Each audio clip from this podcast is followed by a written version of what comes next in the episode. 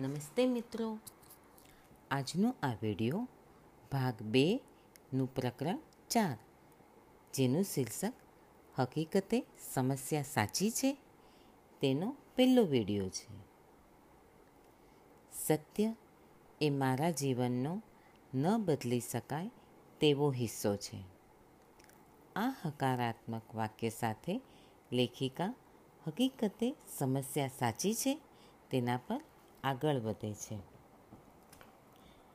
સવાલ એ છે કે શું સમસ્યા હકીકતે સાચી છે? શું તેનું ખરેખર અસ્તિત્વ છે? આ સવાલના બે ઉત્તરો છે, હા અને ના. જો તમે માનો તો તે સાચી છે. જો ન માનો તો તે સાચી નથી. ટેબલ પર પડેલો ગ્લાસ અડધો ખાલી છે, તેમજ અડધો ભરેલો છે. સવાલ, તમે તેને કઈ રીતે જુઓ છો તે છે. સાચું પૂછો, તો કરોડો વિચારો આપણે વિચારવા માટે પસંદ કરી શકતા હોઈએ છીએ. આપણામાંથી મોટાભાગના લોકો એવા જ વિચારો પસંદ કરે છે, જે તેઓના મા બાપ કરતા હતા. પરંતુ આ રીત ચાલુ રાખવી જરૂરી નથી. એવો કોઈ કાયદો નથી કે આપણે આ જ રીતે વિચારવું જોઈએ. લેખિકા જે કોઈ માન્યતાને પસંદ કરે છે, તે તેમના માટે સાચી બની જાય છે. એવું જ તમારા માટે પણ છે. ખેર એ પણ સાચું છે કે આપણા વિચારો સાવ જુદા જ હોય અને એ રીતે આપણી જિંદગી અને અનુભવો પણ સાવ જુદા જ હોય.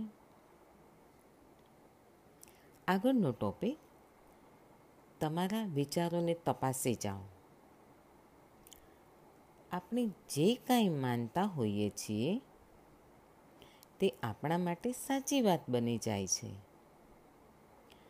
જો તમે અચાનક જ નાણાકીય મુશ્કેલીમાં મુકાઈ જાઓ, તો માનજો કે મનના કોઈ ખૂણે તમે એવું માનતા હશો કે નાણાંથી મળતી સગવડો માટે તમે અયોગ્ય વ્યક્તિ છો. અથવા તમે બોજા કે દેવામાં રહેવા જ વિચારતા હશો. અથવા તમે એવું માનતા હો કે કોઈ પણ સારી વાત ટકતી હોતી નથી. અથવા તો કદાચ તમે એવું પણ વિચારતા હો કે જિંદગીના દુઃખો મારી પાછળ પડી ગયા છે. અથવા લેખિકા જે વાક્ય વારંવાર સાંભળતા હોય છે, તે તમે પણ બોલો છો કે હું ક્યારેય જીત નહીં મેળવી શકું? હવે બીજું જો તમે કોઈ સંબંધ બાંધી ન શકો, તો તમે તમને એવો વિચાર આવશે કે કોઈ મને ચાહતું નથી. અથવા હું પ્રેમને લાયક જ નથી. કદાચ તમને ડર લાગતો હોય કે તમારી માતાની જેમ તમારા ઉપર પણ કોઈ આધિપત્ય જમાવી દે. અથવા તમને એવો વિચાર આવે કે લોકો મને દુઃખ પહોંચાડે છે. ત્રીજું, જો તમારી તબિયત સારી ન રહેતી હોય તો તમે એવું માનતા થઈ જશો કે માંદગી તો અમારા કુટુંબમાં ચાલી જ આવે છે. અથવા તમે એવું વિચારશો કે હવામાનને તમારા ઉપર તરત અસર થાય છે. અથવા એથી પણ આગળ વધીને તમે વિચારશો કે હું દુઃખી થવા જ સર્જાયો છું. અથવા બસ એક પછી એક બીમારી આવ્યા જ કરે છે. અથવા આ બધા જ કરતાં કોઈ જુદી જ માન્યતા તમારી પાસે હોય. કદાચ એવું પણ બને કે તમે તમારી માન્યતાથી જ અજાણ હો. આવું ઘણા લોકો સાથે બને છે. તેઓનો બધો આધાર બાહ્ય પરિસ્થિતિ ઉપર હોય છે.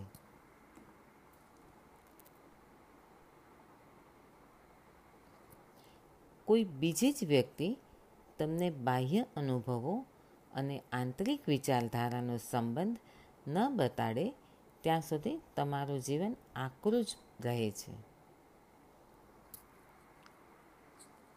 હવે, સમસ્યા અને તે અંગેની તમારી માન્યતા તપાસી જઈએ. સમસ્યા છે આર્થિક આફત અને માન્યતા છે નાણાં માટે હું લાયક નથી. સમસ્યા છે મિત્રો ન હોવા અને તેની માટેની માન્યતા છે કોઈ મને ચાહતો નથી. સમસ્યા છે કામકાજમાં તકલીફો. અને તેની માન્યતા, હું જોઈએ તેટલો સારો નથી. સમસ્યા છે હંમેશા બીજાઓને ખુશ કરવા. અને માન્યતા, મારી રીતે કશું બનતું નથી. કોઈ પણ સમસ્યા હોય તે વિચારવાની એક ઢબમાંથી પેદા થાય છે. અને વિચારવાની ઢબ બદલી શકાય છે. આ બધી જ સમસ્યાઓ સાથે આપણે જિંદગીમાં પનારો પાડતા જતા હોઈએ છીએ. તે કદાચ સાચી અનુભવાય કે કદાચ સારી લાગે. છતાંય એક વાત ચોક્કસ છે કે ગમે તેટલી મુશ્કેલ સમસ્યા હોય તે તમારી આંતરિક વિચારધારાનું બાહ્ય સ્વરૂપ માત્ર છે. જો તમે જાણતા ન હો કે કઈ વિચારધારા તમારા માટે સમસ્યાઓ ખડી કરે છે, તો તમને કહેવાનું કે તમે સાચી જગાએ આવી ગયા છો. કારણ કે આ પુસ્તક એ વાત તમને સમજાવવા માટે જ લખવામાં આવ્યું છે. તમારા જીવનની સમસ્યાઓ ઉપર એક નજર નાખો અને પછી તમારી જાતને પૂછો, હું એવા તે ક્યાં વિચારો કરું છું કે સમસ્યા ખડી થાય છે? શાંત ચિત્તે તમારી તમારી જાતને ઉપરનો સવાલ પૂછશો તો અંદર રહેલી પ્રજ્ઞા બુદ્ધિ તમને ઉત્તર મેળવી આપશે. હવે આગળનો ટોપિક બાળક તરીકે તમે ફક્ત માન્યતાને જ શીખ્યા હતા. આપણે માનતા હોઈએ છીએ તેવી કેટલીક વાતો સકારાત્મક અને પોષક હોય છે. આખી જિંદગી આ વિચારો આપણને મદદરૂપ થાય છે. જેમ કે રસ્તો ઓળંગતી વખતે બંને બાજુએ જોવું જોઈએ. કેટલાક વિચારો શરૂઆતમાં બહુ જ ઉપયોગી હોય છે, પણ આપણે જેમ જેમ મોટા થતા જઈએ છીએ, તેમ તેમ તે યોગ્ય રહેતા નથી. જેમ કે અજાણ્યાનો વિશ્વાસ રાખવો નહીં. એક નાના બાળક માટે કદાચ સારી સલાહ હશે, પરંતુ મોટા થયા પછી આ વિચારને વળગી રહીએ. તો આપણે એકલા પડી જઈએ. આપણે ક્યારેક શાંતિથી બેસીને આપણી જાતને શા માટે સવાલ પૂછતા નથી? શું તે ખરેખર સાચી વાત છે? દાખલા તરીકે, હું શા માટે એવી વાતોમાં વિશ્વાસ રાખું છું કે કંઈ પણ શીખવું એ મારા માટે મુશ્કેલ વાત છે? સવાલોને વધુ સારી રીતે આ પ્રમાણે પૂછી શકાય. શું અત્યારે આ મારા માટે સાચી વાત અને યોગ્ય વાત છે? એ માન્યતા વિચાર ક્યાંથી ઉદ્ભવ્યો? કારણ કે પહેલા ધોરણમાં હતો ત્યારે મારા શિક્ષકે વારંવાર જે વાત કહ્યા કરી હતી તે શું આજે પણ મારે માનવી જોઈએ? શું એ વિચારને હું પડતો મૂકું તો મને સારું લાગશે?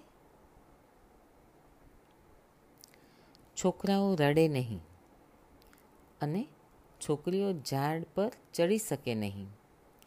તેવી માન્યતાઓ પુરુષોમાં લાગણીઓ સંતાડવાનું અને સ્ત્રીઓમાં શારીરિક શ્રમ ઉઠાવવાનો ડર છુપાવવાનું કારણ બની જાય છે. બાળક તરીકે જો આપણને એમ સમજાવવામાં આવે કે આ દુનિયા તો મહાભયંકર જગ્યા છે. તો એ પ્રકારની કોઈ પણ માન્યતા જો આપણે સાંભળીશું, તો તેને સાચી જ માની લઈશું. આ જ વાત નીચેના વિધાનો માટે પણ સાચી છે, જેમ કે અજાણ્યાનો વિશ્વાસ ન કરવો, મોડી રાત્રે બહાર ન જવું, કે પછી લોકો તને છેતરી જશે.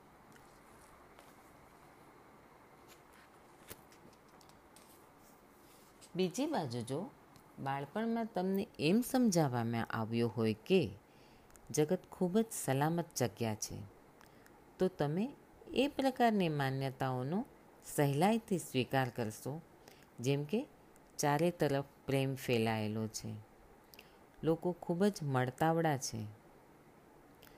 મને જેની જરૂર પડે છે તે સદાય મને મળી રહે છે. જો બાળક તરીકે તમને એ વાત સમજાવી દીધી હોય કે બધો મારો જ વાંક છે, તો તમે સદા અપરાધ ભાવ લઈને જ ફર્યા કરશો. તમારી આ ઘર કરી ગયેલી માન્યતા તમને એવા બનાવી દેશે કે તમે સદાય આઈ એમ સોરી એમ બોલ્યા કરશો. બાળક તરીકે તમે જો એવું એવું શીખ્યા હો કે મને કોઈ પરવા નથી તો આ માન્યતા તમને સાવ છેવાડે મૂકી દેશે. અને ક્યારેક તમને લાગશે કે લોકો તમારા અસ્તિત્વની નોંધ લેતા જ નથી. પુસ્તકના છેલ્લા પ્રકરણમાં લેખિકાએ મારી જીવનકથામાં એક પ્રસંગનો ઉલ્લેખ કર્યો છે, જેમાં બાળપણમાં લેખિકાને કેક મળી ન હતી.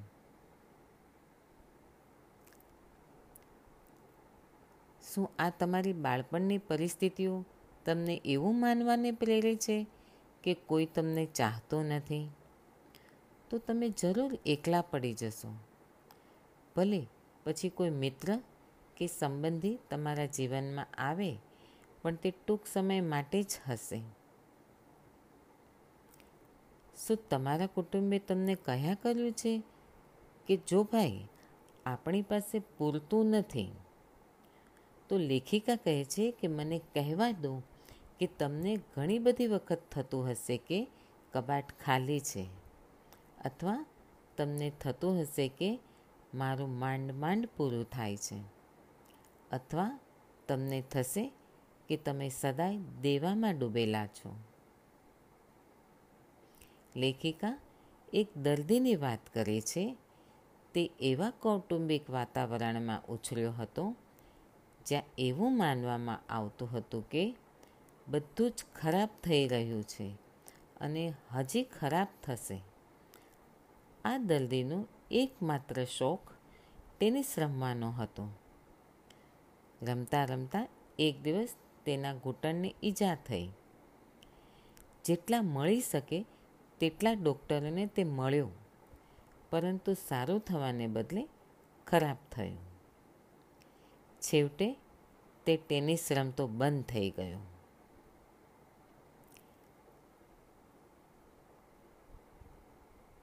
લેખિકાનો એક બીજો દર્દી હતો, જે ચર્ચના ઉપદેશકનો પુત્ર હતો. બાળક તરીકે એને સમજાવવામાં આવ્યું હતું કે, જો દીકરા બીજા બધાને આપણા કરતાં પહેલાં ગણવાના. આ ઉપદેશકનું કુટુંબ હંમેશા છેલ્લે જ રહેતું હતું. અત્યારે આ પુત્ર ઉપદેશ આપીને ઘણાને સારી રીતે મદદરૂપ થાય છે. છતાંય તે હંમેશા દેવામાં ડૂબેલો હોય છે. તેની ઘર કરી ગયેલી માન્યતા તેને લાઈનમાં છેવાડે જ રાખે છે.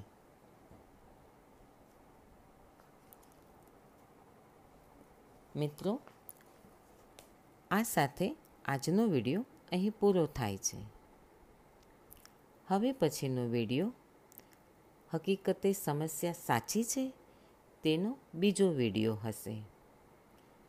મિત્રો, આપને મારો આ વીડિયો ગમ્યો હોય તો તેને લાઈક અને તમારા મિત્રો સાથે શેર જરૂરથી કરજો.